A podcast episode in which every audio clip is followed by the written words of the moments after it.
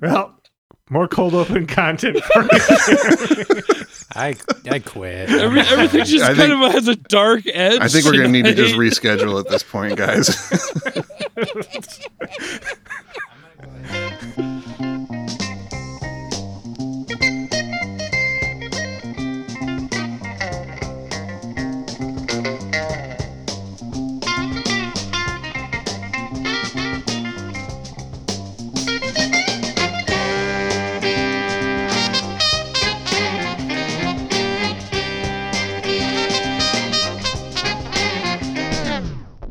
Welcome to I'd Buy That for a Dollar, a podcast about inexpensive, common, and underappreciated records that are waiting to be rediscovered.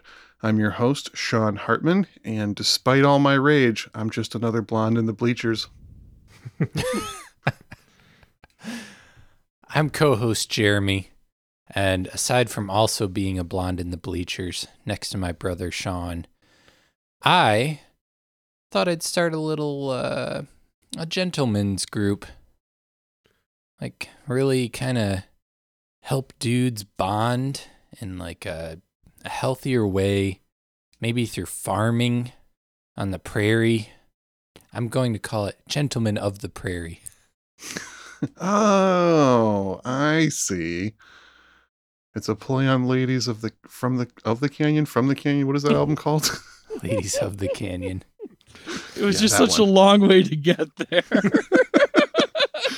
but now that we've all explained it, it's really good. Yeah, that joke landed well. it did. It, land- I mean, I got it. I, I did get it, Jeremy. Did you feel humor in you after getting it? It was a little, little Did you- chuckle. Did you recognize the humorous elements of the words that he spoke? Oh yeah, definitely. I appreciated that it wasn't even the album we're here to talk about today. but it was at least the right artist. I am co-host Peter Cook, and I just I wanted to apologize to our listeners for lying to them at the beginning of season 4. Oh, We named off all kinds of albums from 1972 because we began the season by featuring some albums from 1972. We named off a whole bunch of albums released that year and said we weren't going to be talking about any of those. But one of those albums we mentioned was Joni Mitchell for the Roses. And here we are. here we are today. Could I guess we're just doing an extension of our 1972 season 4 opening. Yeah. Thanks, guest host Bob Bucko, for turning us into liars.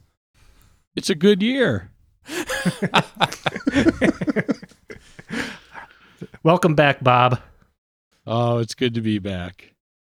It's good to be back, and it's good to be king. You are the guest on our number one most listened to episode of all time at this point. Say what?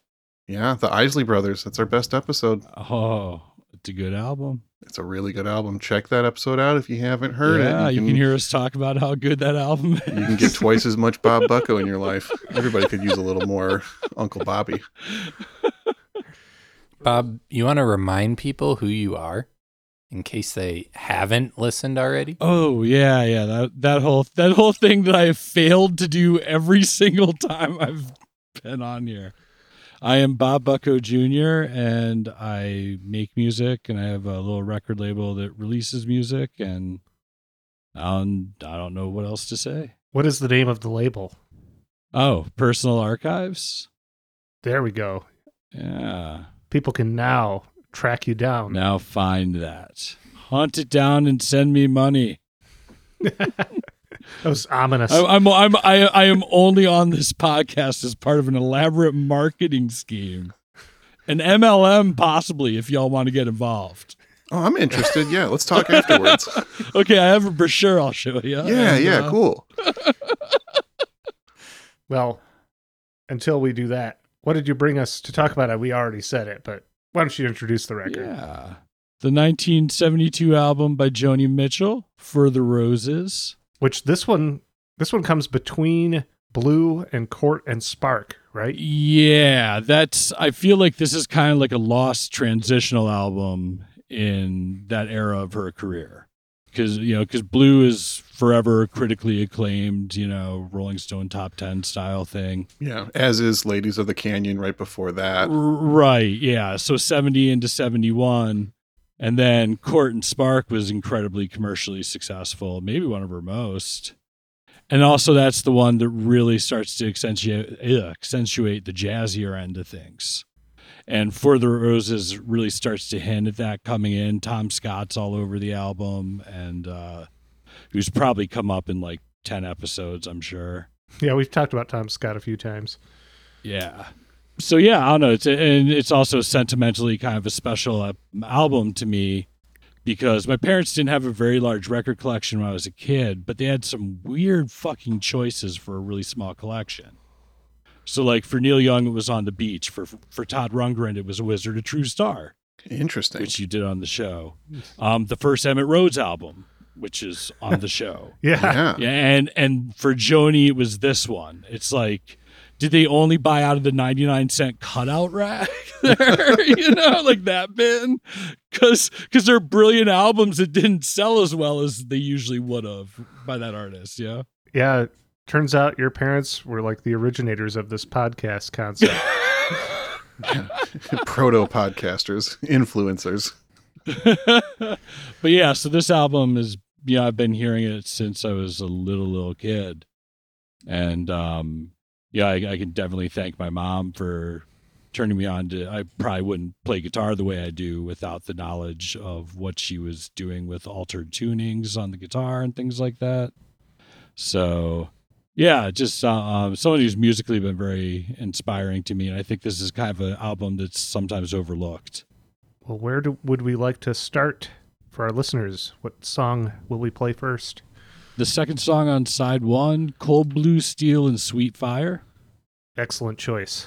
Let's do that.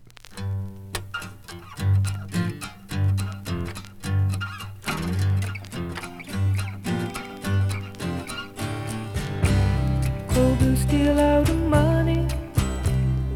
One eye for the people lose. Sweet fire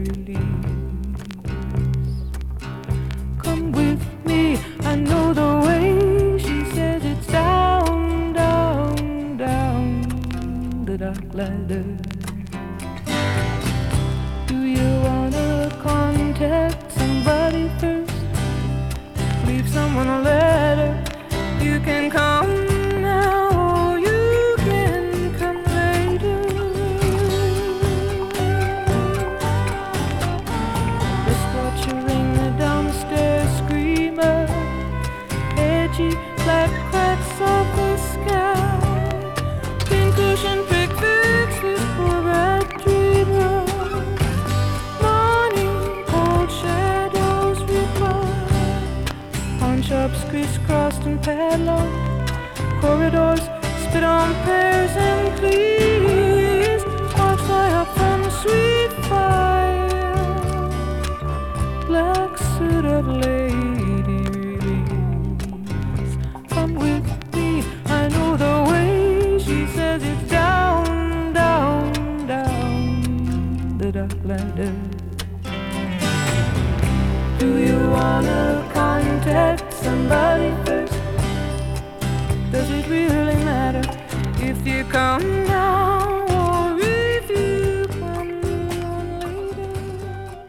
you know the song starts off with this kind of feel with uh you know the tuned down to C acoustic guitar rhythmically played kind of you know okay it's a folk song right?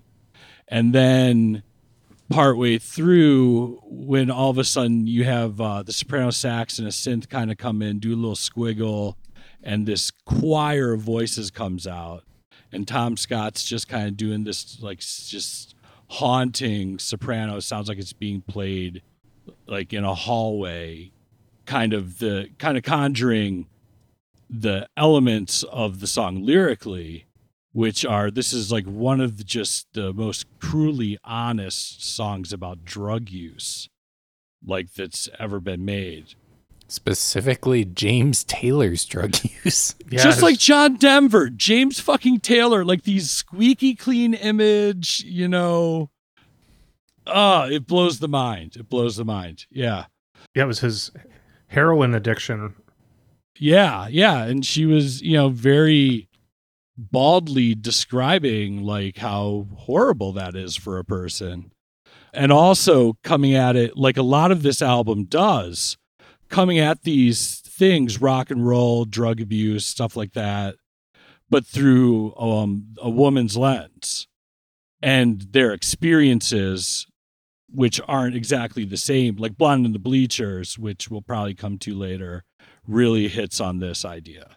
You know, so I don't think, you know, like you have like Lou Reed singing heroin or something, you know, it's a first person thing. This is like, I'm watching you, you're doing this to yourself and to me.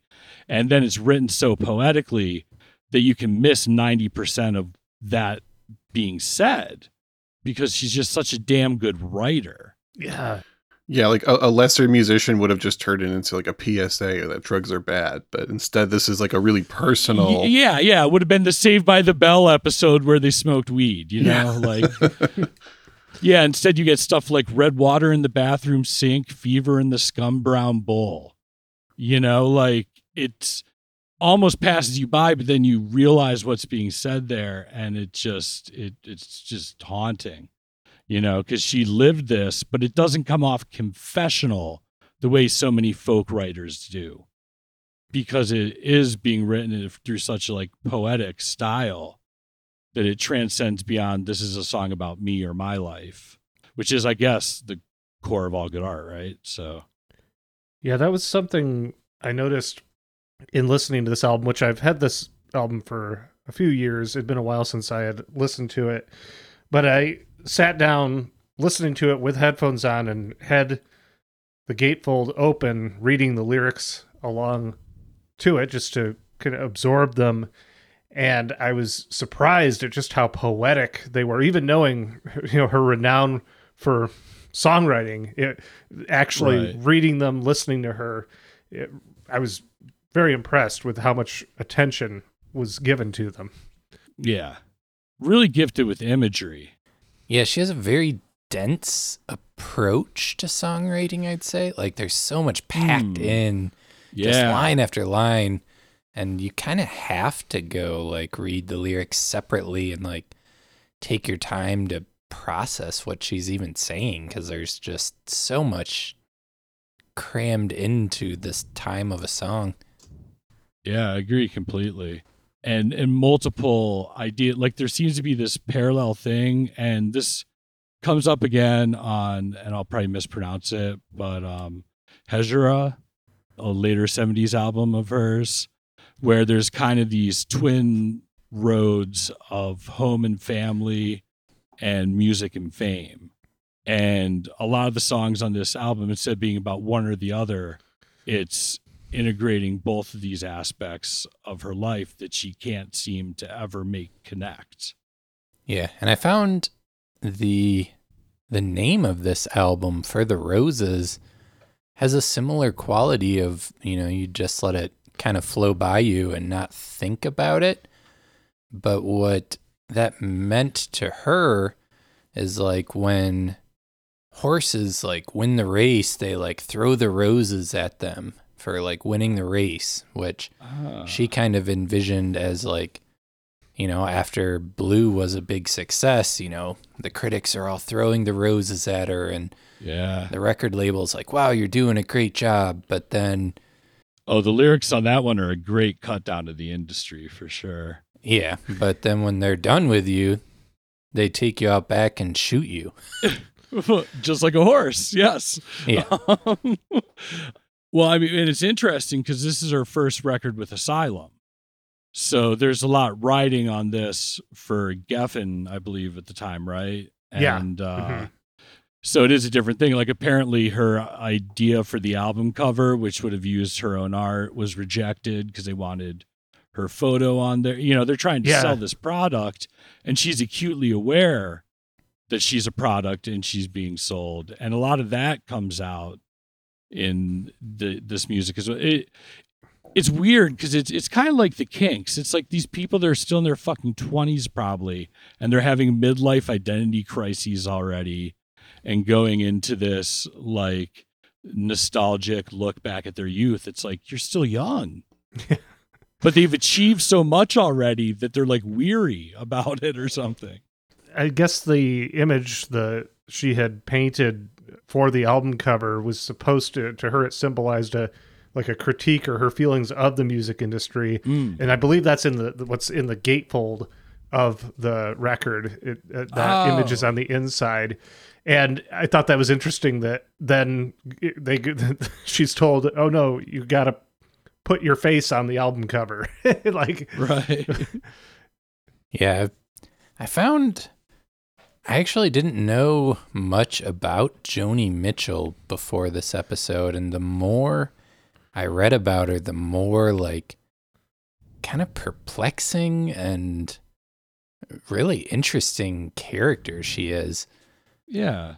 Yeah, that's I it kind of felt like this story I've seen before of these artists who are like extremely introverted and kind of are like mining sort of the inner psyche for their lyrical content, which then makes people who relate to the music they create feel like intensely personal connection to it.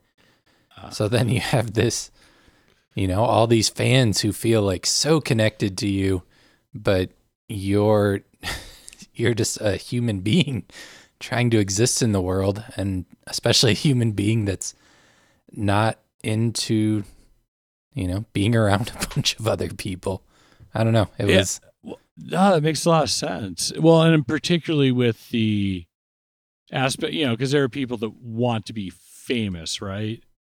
And Joni Mitchell always came across, whether it was like visual art or music, as someone who was doing this and doing it on a level that was that you couldn't ignore. You couldn't ignore it because she didn't know people or because she was from Canada or because she was a woman or whatever other weird 60s Hollywood kind of rubric for getting success would be.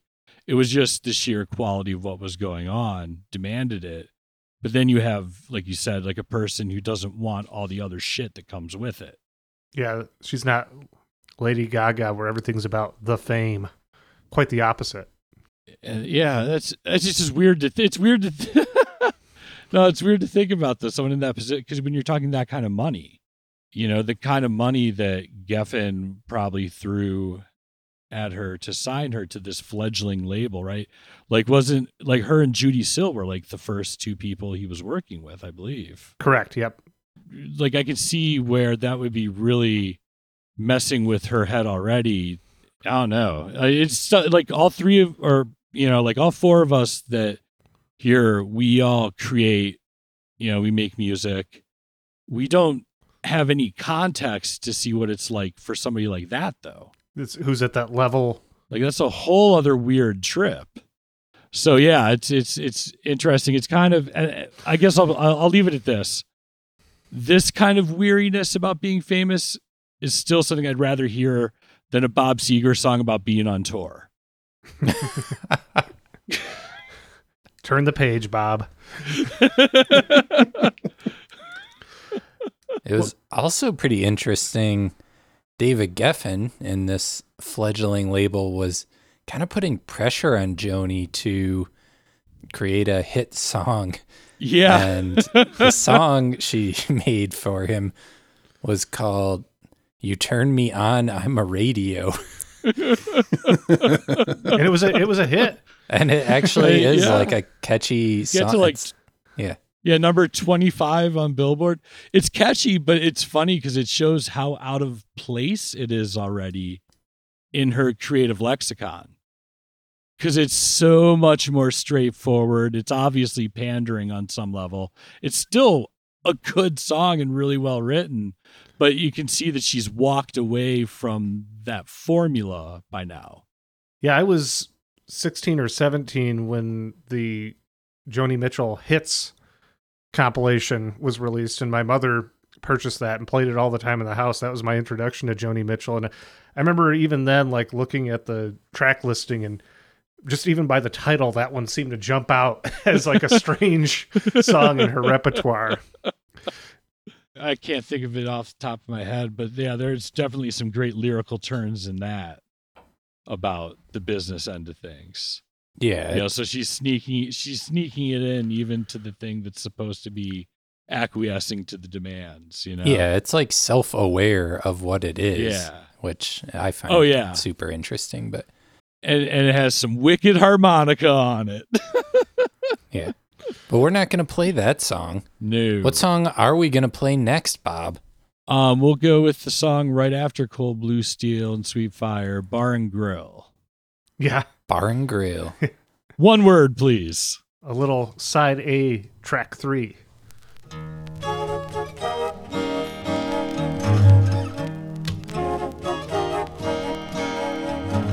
Three waitresses all wearing black diamond earrings, talking about zombies and Singapore slings.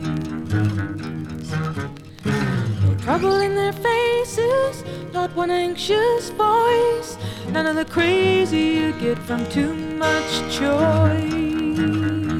The thumb and the satchel or the rented Rolls Royce. She knows something by the second refill. You think she's enlightened as she totals your bill. You say, Show me the way to bar and grill.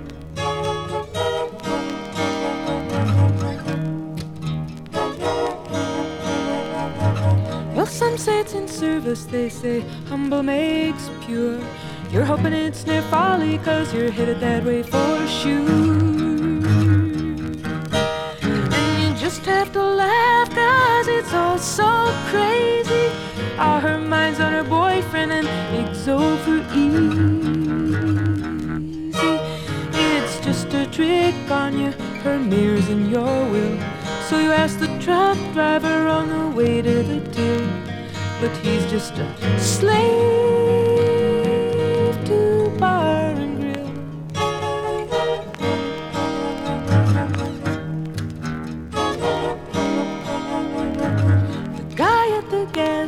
he's got a lot of soul. He sings Merry Christmas for you just like Nat King Cole. And he makes up his own tune right on the spot about white walls and windshields and this job he's got. And you wanna get moving and you wanna stay still. But lost in the moment, some longing gets filled, and you even forget to ask. Yeah, that one is very infectious, yet it, it kind of gives me uh, this whole album, but that one in particular, maybe some almost like Van Morrison Astral Weeks kind of vibes with that folk into jazz sound. I mean, it's it's a little Ren fair at the beginning, but um, but yeah, no, that that is yeah, or or even like Moondance because you know because it is pretty, you know, it is more in that pop lexicon on a Mhm. song, and that's why I feel like this is another like kind of more evidence of kind of the transitional nature. Like for this one, the arc of the song, the form of it is more traditional, how she had been writing, but musically, what's going into it, the chords, the chord extensions, uh, you know, it, it's leaning towards this jazz end again. All the different winds that Tom Scott's playing on it, and so it feels like it's kind of this hybrid of of, of what she, you know, eventually becomes. Really, Yeah. I think it's an important transitional record, and it is surprising that this one usually gets priced at I don't know six, seven, eight dollars. A lot of her other stuff is from right around this time is 10, 15, 20, I feel like. yeah. It seems like Ladies of the Canyon, like like Blue and earlier, all seem like they've gotten really expensive. Well, that's why we're talking about this one. and Uh, they can because make it- this fifth record expensive too by the time we're done with it. there you go. But you know, but it is every bit as good. You know, there's no slump here, and um, I mean, like like having to pick four songs out of this was really difficult for me. Yeah, I think you picked like maybe maybe just one that I would have picked and then Really nice. different. So What's the alternate playlist here? um I would have done Banquet, Oh yeah, Cold Blue Steel, and Sweet Fire for sure. yeah. Probably See You Sometime. Ooh, okay. Or it would have been either that or Judgment of the Moon and Stars, which is probably my favorite one. And then yeah, I mean, talk about a way to end an album. yeah, And- yeah, I mean that's putting it all out there. yeah. You turned me on. I'm a radio. I feel like I would have played just for showing the people that song, but this is your ride, Bob. We're on. we're just along. We're on the Bob Bucko Express here. honk honk. Oh wait. Well, yeah. So as far as talking about Joni's story, I mean, this seems like a long story to try to tell. Yeah, there's no way we get through all of it. I'll mention some of the highlights, but as I learned while doing this research, there's tons of great interviews with Joni, and she's a confounding character that's pretty entertaining to to watch interviews of.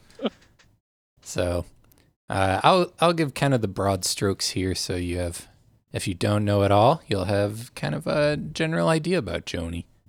Yeah, I mean, I don't know. Uh, She's a figure who people know, but how much do they know about her? Yeah, and I think people's view of who she is is just way out of whack, actually. Once I learned myself that my view is way out of whack. But Joni Mitchell was actually born Roberta Anderson, yeah, and Joni's the nickname, but born November 7th, 1943, in Fort Macleod, Alberta, in Canada. But she mostly grew up in Saskatoon and Saskatchewan, which, from my understanding of Canada, is kind of like the the Midwest or kind of out in the sticks. Yeah, there's not much out there. It's crazy how those areas keep coming up in her songs too. But yeah, it seemed it, you know to, even to us, just in America, that seems like an alien world, like rural Saskatchewan. Yeah, it's just one of those fun words to say that you don't even think No, no, is no, a no, real place. Saskatoon. That's the fun one. They're both fun, Bob. Now let's argue this out. I want to hear more of this debate. Are we gonna have to separate you boys? yes. Saskatoon, Saskatchewan. So, Joni's growing up in Saskatoon, Saskatchewan, and at age nine contracts polio. And when I read that at first, I was like, wait, didn't they cure polio? And reading up on it, Not in Saskatoon. well, the vaccine came out three years later. Wow. So she was like, you know, in the last group of people. and lingering lingering effects of that play a lot into her guitar style because it was kind of the need to do open tunings to get some of those chord voicings that her that she couldn't finger in the traditional way because of you know like after effects of having had polio Yeah, her fretting hand was weakened and never Yeah. really recovered fully.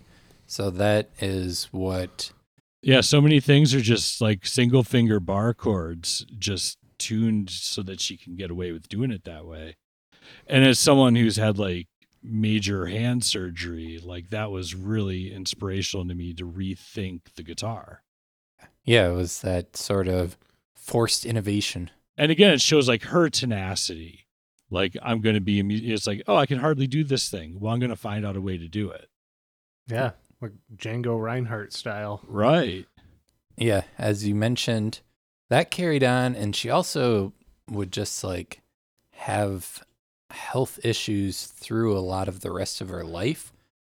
You know, she kind of got in this pattern of like recording an album, going on tour, and then just like being wrecked physically from all that because that's hard on like any human being, but Right. it would catch up with her and she'd have to go through these like long periods of just recovering and getting back to like a baseline. So, yeah. She also, I found this very funny watching all these interviews. Started smoking at age nine, smoking cigarettes. And It's very Canadian of her. Yeah, every interview I watched of her, even these like big TV interviews, she's like smoking the whole time during it. and I was like, wow, this lady smokes a lot. And one interview was talking to her biographer who was like, yeah, she smokes like four packs a day. And this is in like the mid 2000s. And she also said this. She said smoking is one of life's greatest pleasures and said it never affected her voice that that was just age that caused it to lower I was gonna say that's like two octaves lower now. yeah so that's well, you call them as you see them sometimes, I guess. I don't know. Let that be a lesson to you kids. Take up smoking at the age of nine, and you can become one of the most celebrated singers of the 20th century. yeah It's too late, though. The 20th century's over. I'd buy that for a dollar. Now sponsored by Philip Morris. yeah so she began learning guitar as a teen as we mentioned she uses a lot of alternate tunings to yeah be able to fret all those chords that she does she started playing folk clubs around age 18 and then moved to Toronto at age 20 to pursue music more professionally. Not as like a got you, but like this turned out to be a pretty important fact of her life. It was at the same time that she found herself unexpectedly pregnant by her ex boyfriend that was, you know, not, or it might have been ex husband. It was like not a happy relationship. And she decided to give the child up for adoption. And this was like a secret she carried through a lot of her life and would allude to in songs throughout her career. And then some like f- old friend of hers like sold the story to the paparazzi in like the 90s and created this whole sensation. But then she did end up actually finding her daughter and meeting her from there. But all of this is important because after she gave up her daughter is when she actually started writing music for the first time in her life. And I'm sure played a lot into this sort of like, I don't know, she seems very like shamanistic or sagely for someone of her age, like way advanced. Mm. Yeah, it does feel like there's, even in her early work, there's a whole lifetime of, of experiences that she's reflecting on. Yeah, and just like a really earnest sort of like sorrow at times and like this just these raw emotional feelings that feel intense for someone that age. which I think, yeah, I feel like sometimes her work can be so hyper specific, even if it's a little cryptic. I feel like some of that raw emotion, probably based on some really specific experiences, is maybe the reason that not everyone can connect with her, what she does. Yeah. Um, it's it's powerful, but it's also like kind of unique experiences. So, so I could see it. They're not being an in for everybody. Yeah. Yeah, it's unique experiences. It's presented very uniquely. I'd say when I was younger, I like was like, yeah, these songs are brilliant. I just like don't really like her voice. But I've gotten over all the pretty much everyone's voice at this point in my life. but like she sings in this way that's really unique, jumpy and like has a lot of like I presume it's like a jazz influence that drives a lot of these like she kind of has these big jumps. It's not really fluid melodies a lot. Yeah, she has her delivery can be kind of like a beatnik at times. Yeah. They're just the sort of that rambly rhythmic way of delivering the her poetry. Yeah. Yeah, it's more, it's more syncopated than like a traditional '60s folky for sure. Yes, and I've n- I haven't really I can't say off the top of my head that I've heard too many vocalists who I feel are directly inspired by her. I feel like it would be a hard thing to emulate. Yeah.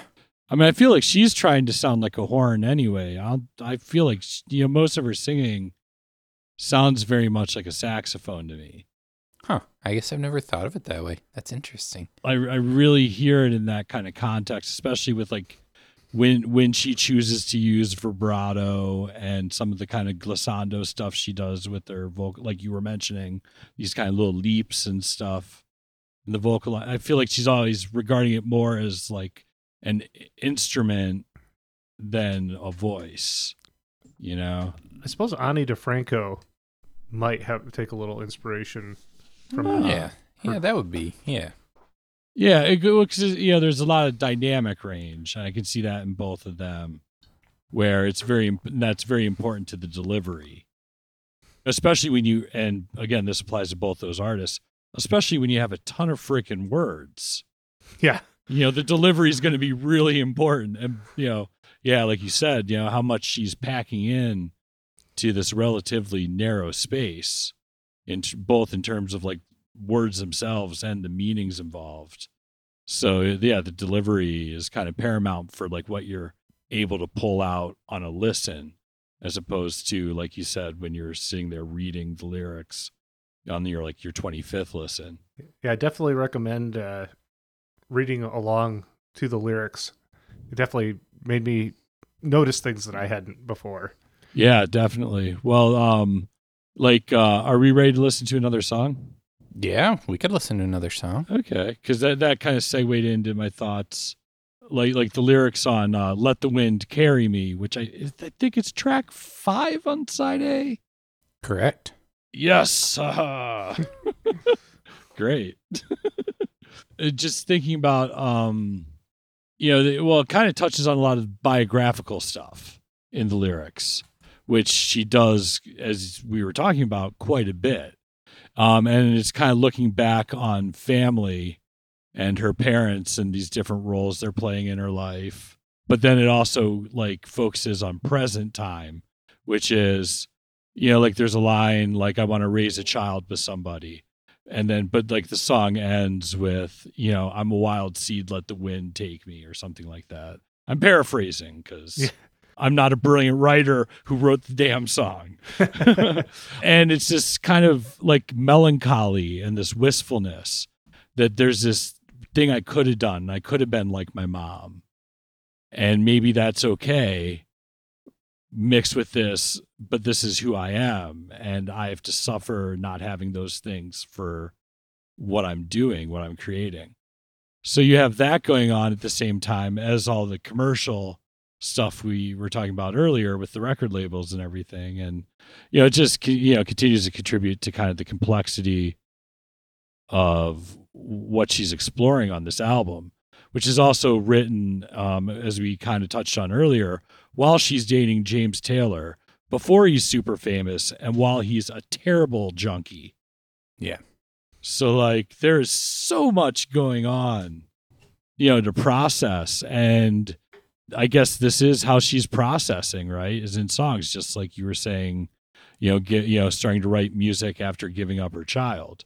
You know, it's like this is always going to be the way to kind of explore and get it out and understand it, apparently. Very true. Well, let's hear the song. Oh, yeah. Let the, Let the Wind Carry Me. Side A, track five.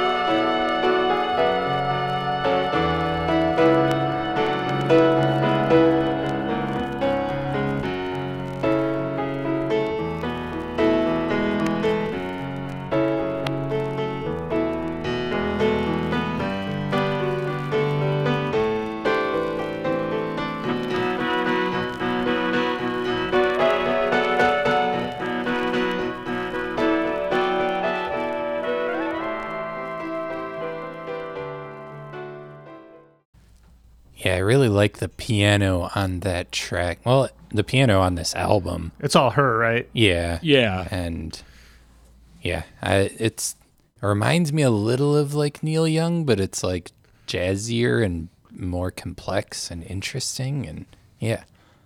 Well, it's I, I like how the the piano is so the core of the song, and it is kind of so, so it's simultaneously like really sparse like that, but then you have these kind of choral vocals going on, Yeah, those which are cool and you know. So, oh well, and, I, and again, I guess it kind of speaks that idea of her approaching her voice more instrumentally. You know, it's kind of like what they couldn't get the Brecker brothers in that day, so she decided to multi-track real quick. Yeah, I the, the piano is amazing on this album. Um, you're right. I it and it's things that are like easy to kind of lose track of and ignore unless you're really focusing on it. Um, and this song really allows you to hear what's going on in that piano line. You know. Yeah, I'd say it's very much a headphone album, like a late night Yeah. headphone album. yeah.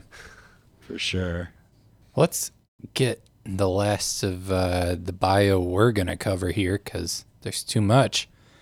In 1965, she follows Chuck Mitchell, who she got married to, from Toronto to Detroit, Michigan, where Chuck's from. And this is where Joni got the last name Mitchell as well. Uh huh. They were married for a couple years, got divorced, but she kept the name Mitchell. And then Sounds better than Joni Anderson. it does. So she moved. No offense to any Joni Andersons in our audience. She then moves from Detroit to New York to really, you know, get at the core of American folk music and is really only there pretty briefly before leaving out to California with David Crosby of the I don't know if The Crosby Byrds. still it would have been the Byrds at that point and he digs what she's doing and she leaves with him to California to become a Laurel Canyon hippie and is signed to Reprise Records where she releases her first album. That's in 1968, I think. That's in 1968 the album comes out. Song to a Seagull. As mentioned, she you know put out a handful of records pretty quickly in that era. Uh, Ladies of the Canyon was one of the big breakthrough ones, and then Blue became like critically acclaimed masterpiece.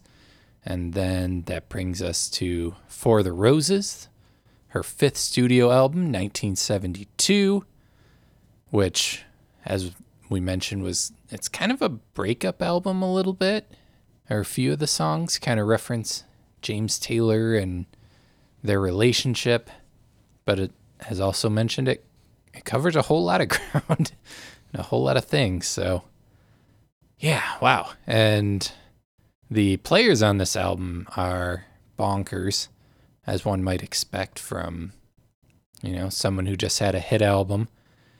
Uh, Graham Nash plays harmonica on a song. You turn me on, I'm a radio. Stephen Stills uh, is credited with rock and roll band. So I don't know if that has something to do with like the guitar solo at the end of Blonde in the Bleachers or something.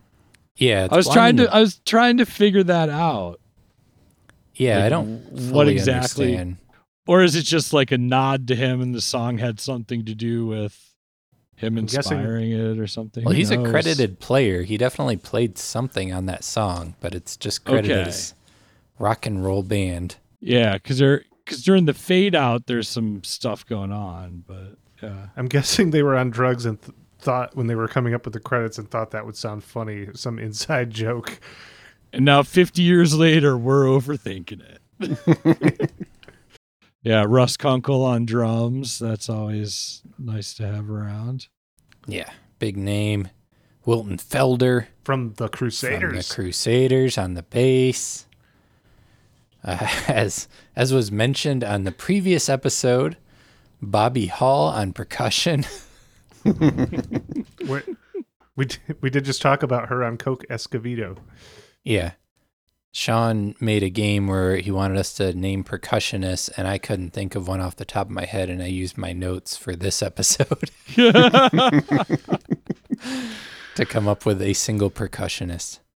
I had looked up Bobby's uh, resume or album credits briefly before this, and she's like got an amazing roster of albums that she's on, but she's also just like one of the most I'd buy that for a dollar adjacent studio musicians I've ever seen. There's like 15 plus artists we've covered before that she plays percussion on their record, and there's only Oh. one album to my knowledge that we've actually covered that she plays on previously. She's on one track on the Cheryl Lynn record.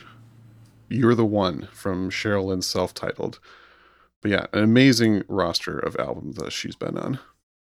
Far out. As well, as was mentioned a couple times in this episode, Tom Scott is playing some woodwinds for this thing. Bobby Notkoff contributes strings. And then James Burton does guitar for Cold Blue, Steel, and Sweet Fire. I mean, really, it's a it's a pretty tight, small band for an album. The you know for a solo artist using studio musicians. Because I mean, for most of it, you have your three piece rhythm section and Tom Scott, and then Joni's doing the guitars and piano. You know, like other than you know those cameos, and, and that's interesting to me. You know, it very much functions in a full band unit, which I think also is moving away from the folk into the jazz and for her. Yeah, that makes sense. Uh, I also just want to point out that Bobby Notkoff, the violinist, had also recently played with Karen Dalton and Neil Young. Oh wow. Oh, two of my favoritists. hmm right around the Yep. time of this release. Well, he's on Everybody Knows This Is Nowhere in 69 and then In My Own Time in 71. Wow. Oof. And also was a member of the Electric Flag before that. oh, that's a yeah. I, I, sooner or later, we'll probably do the "A Long Time Coming" album by the Electric Flag. oh man. Yeah, that's an easy one to find for sure. I saw Buddy Miles live once. he wasn't doing well at the time.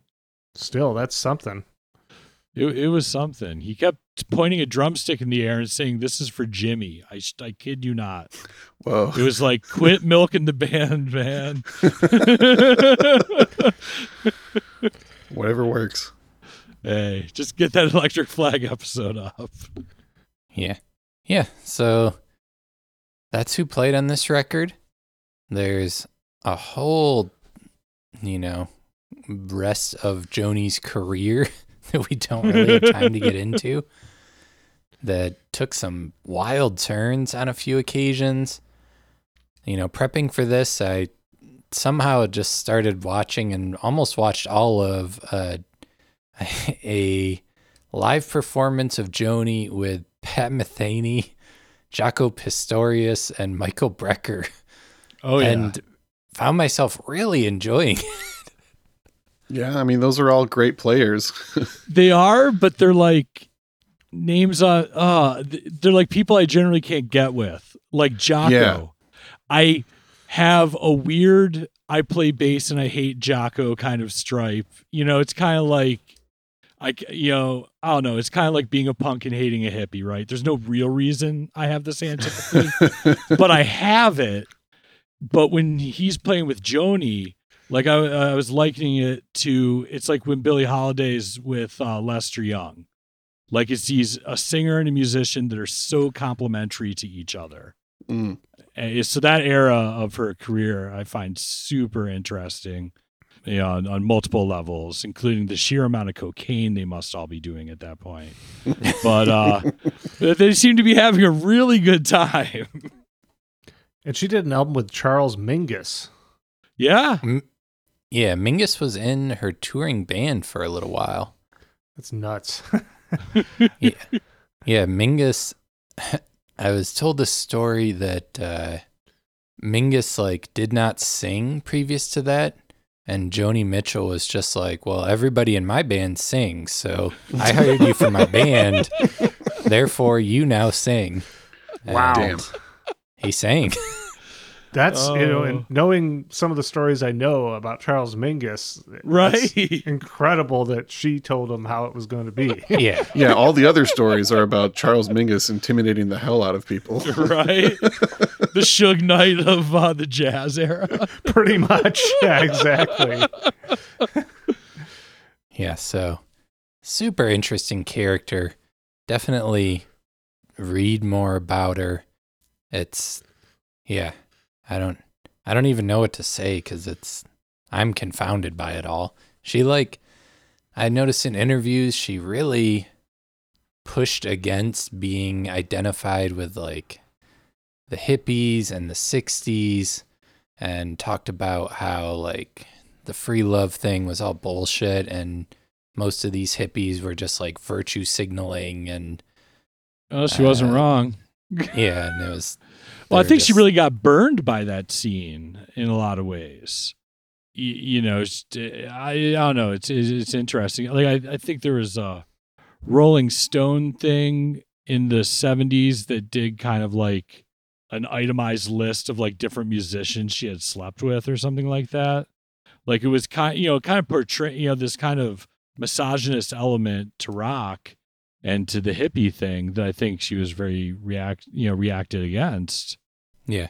You know i mean i mean i mean the, the these two words david crosby. Think of hanging out with that motherfucker all day long for a few years and you're not going to think kindly of hippies. Rip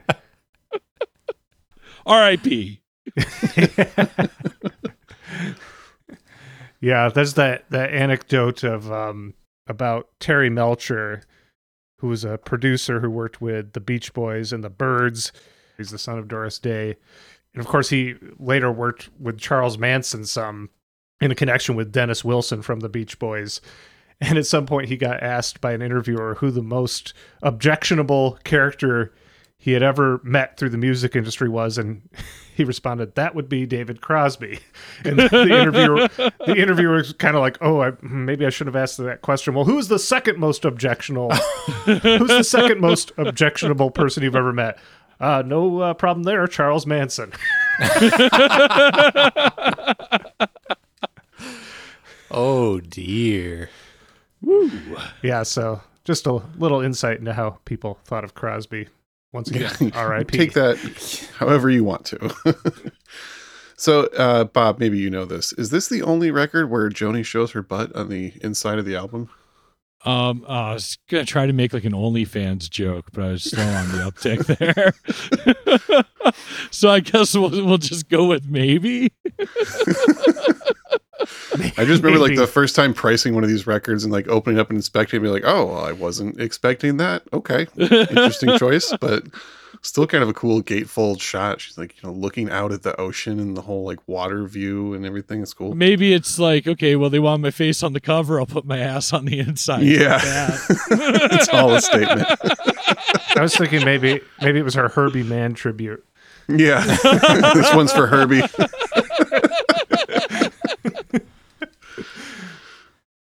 Uh, yeah, so we're not going to get into the rest of it for now because we don't have time, but maybe we'll do a later Joni album later in the podcast. So for now, Sean, we turn to you. Oh, I guess I should mention Joni is still alive and just performed recently for the first time after she couldn't perform for about seven years because she had a brain aneurysm and has been recovering from that for a while. And yeah, performed. Just like Neil Young. Did that happen to Neil Young? I think Neil had an aneurysm too and then was out. He was talking about it on the that Heart of Gold live DVD he did a few years back, if I remember correctly. Oh, wow. I didn't know that at all. So yeah, Joni's out there and still performing.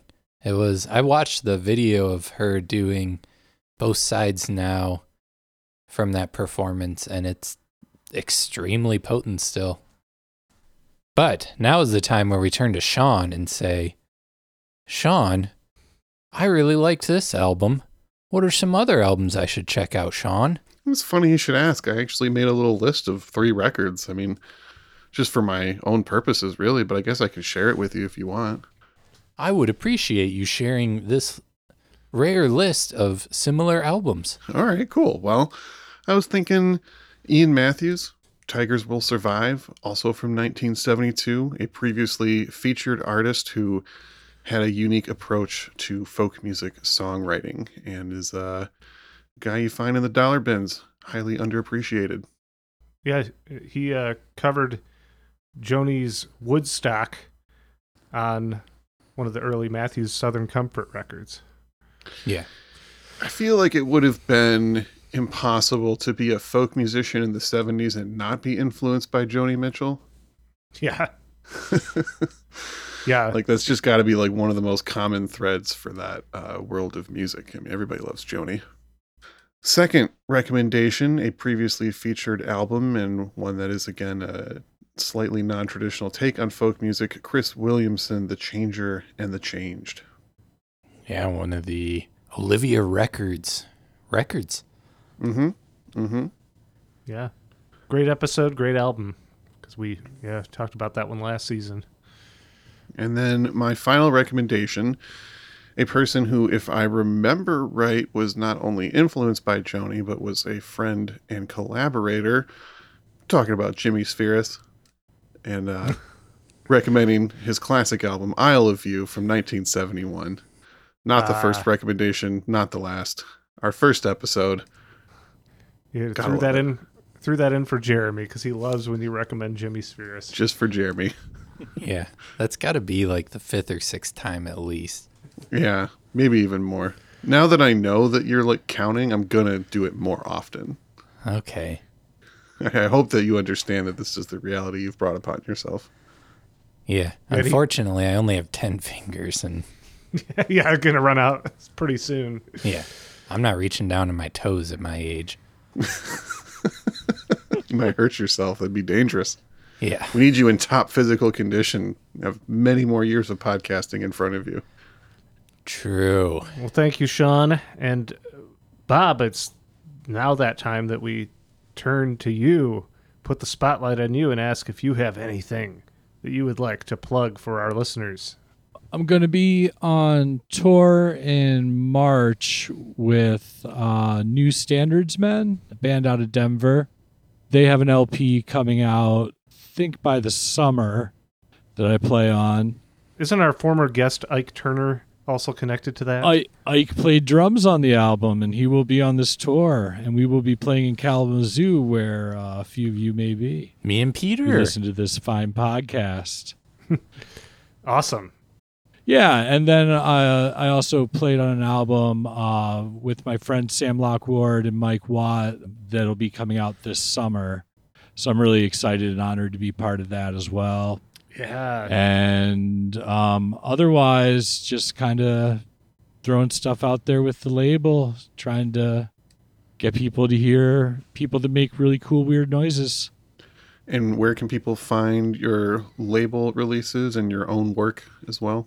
Epic games subsidiary bandcamp.com is a, a very useful tool for me who is too lazy to register their own website so you could look up personalarchives.bandcamp.com or bobbuckojr.bandcamp.com for my own wacky music Awesome. And and if you see that Bob Bucko and the New Standards Men are coming to a town near you, please go see them and mention the podcast. That would just be delightful. Tell them we sent you. But whisper it. Sneak up behind him. see my plans working already Yeah, you have to whisper it in his ear mid set though. That is the caveat. yeah. Well, do we have any last thoughts on Joni Mitchell before we wrap up yet another episode of I'd Buy That for a Dollar? No, just get some headphones, Yeah. bust out that lyric sheet, or open up that gatefold, follow along with the lyrics, and really just let it in because it's just brilliant, frankly.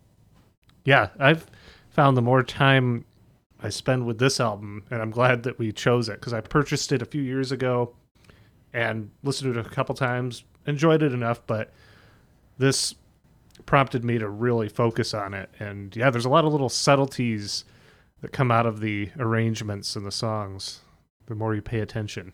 Yeah. Well, very good. What are we leaving on? Is it our is it the song we've mentioned several times, "Blonde in the Bleachers"? Uh, it is. It is a song which came back to my attention after having heard this record a thousand times as like a toddler. When I had a seven-inch, uh, a Lou Barlow solo seven-inch, where he covered it when I was in high school, and that that's what got me listening to Joni Mitchell again. So thanks, Lou Barlow. Excellent. he probably listens to the podcast, I would imagine, right? Why wouldn't he? Why wouldn't he? He has to now. We mentioned him. Yeah, I, I bet he's googling his name right now to see where it shows up. Any up. podcasts mentioned me this week? That megalomaniacal bastard. Oh, beautiful. Well, thanks for coming, Bob. Oh, it's nice to nice to talk to y'all again. Aw. All right. I'm co host Jeremy. I'm co-host Peter. I'm co-host Sean. And I can never remember if I'm supposed to say something here or not, so I'm guest Bob.